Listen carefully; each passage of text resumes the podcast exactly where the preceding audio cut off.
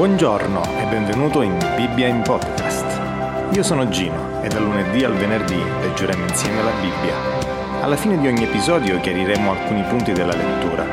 Buon ascolto, Dio vi benedica. Luca capitolo 20. Uno di quei giorni mentre insegnava al popolo nel Tempio ed evangelizzava, sopraggiunsero i capi dei sacerdoti gli scribi con gli anziani e gli parlarono così.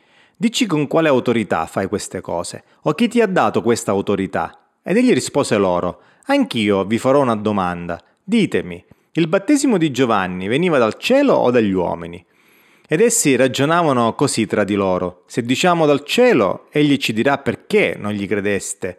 Ma se diciamo dagli uomini, tutto il popolo ci lapiderà, perché è persuaso che Giovanni fosse un profeta. E risposero di non sapere da dove venisse. E Gesù disse loro, Neppure io vi dico con quale autorità faccio queste cose.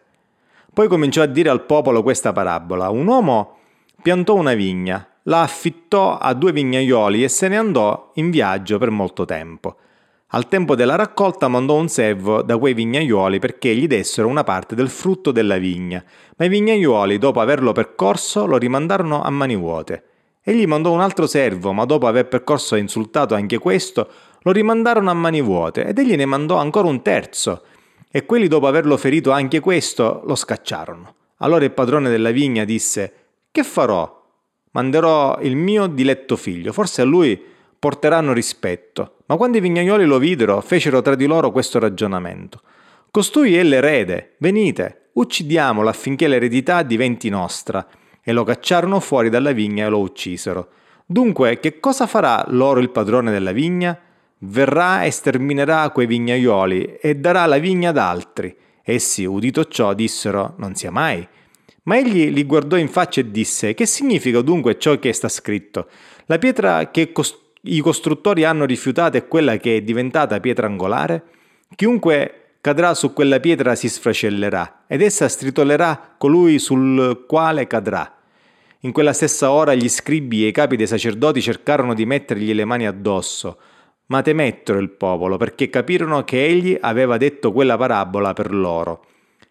Si misero a osservare Gesù e gli mandarono delle spie che fingessero di essere giusti per coglierlo in fallo su una sua parola e consegnarlo, così all'autorità e al potere del governatore.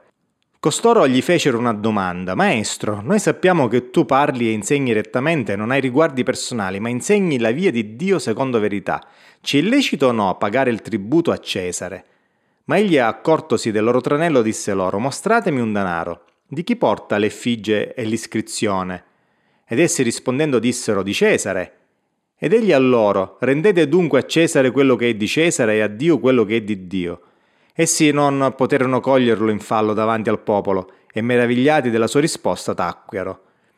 Poi si avvicinarono alcuni sadducei i quali negano che ci sia la risurrezione e lo interrogarono dicendo Maestro, Mosè ci ha prescritto se il fratello di uno muore avendo moglie ma senza figli, il fratello di lui ne prenda la moglie e dia una discendenza a suo fratello.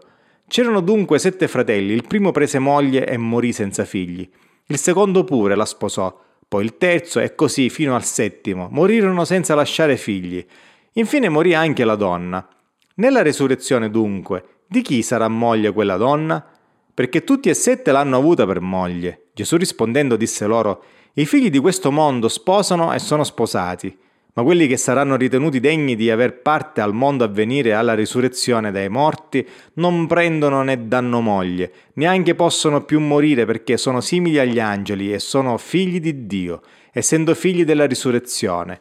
Che poi i morti risuscitano, lo dichiarò anche Mosè nel passo del pruno quando chiama il Signore, Dio di Abramo, Dio di Isacco e Dio di Giacobbe.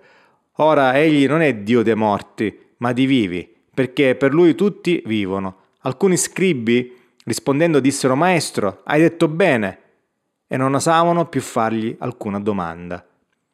Ed egli disse loro, come mai si dice che il Cristo è figlio di Davide? Poiché Davide stesso nel libro dei Salmi dice, il Signore ha detto al mio Signore, siedi alla mia destra finché io abbia posto i tuoi nemici come sgabello dei tuoi piedi. Davide dunque lo chiama Signore, come può essere suo figlio? Mentre tutto il popolo lo ascoltava, egli disse ai suoi discepoli, Guardatevi dagli scribi, a cui piace passeggiare in lunghe vesti e che amano i saluti delle piazze, i primi seggi nelle sinagoghe e i primi posti nei conviti. Essi divorano le case delle vedove e fanno lunghe preghiere per mettersi in mostra. Costoro riceveranno una condanna maggiore.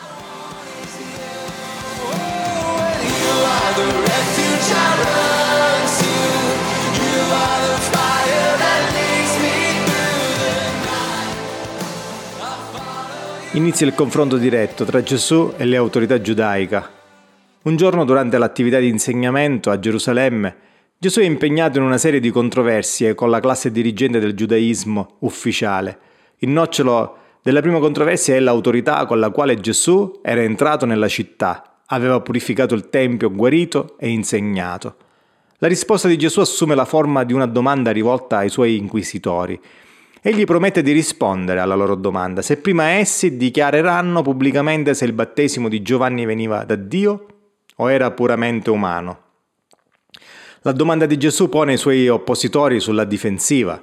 Se essi rispondono dal cielo, ammettono la loro stupidità e la mancanza di un intuito spirituale non avendo accettato la causa di Giovanni. Se rispondono dagli uomini rischiano la collera delle numerose persone che consideravano Giovanni un profeta inviato da Dio. La controdomanda di Gesù riduce al silenzio i suoi oppositori. Essi sono stati svergognati e Gesù esce dal dibattito con onore. C'è abbastanza luce nelle sue parole, nei suoi gesti, per comprendere la sua vera identità messianica. Questa identità resta un enigma per chi è mal disposto, prevenuto od opportunista. Ogni risposta chiarificatrice è inutile. Così il silenzio di Gesù diventa una condanna all'oscurità, all'incomprensione. Non c'è possibilità di rivelazione dove non c'è un minimo di apertura di fede.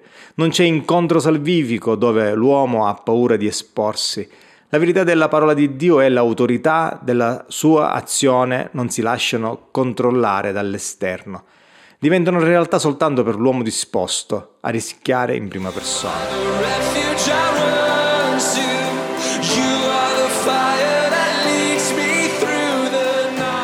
Ciao, io sono Gino e questa è Bibbia in podcast.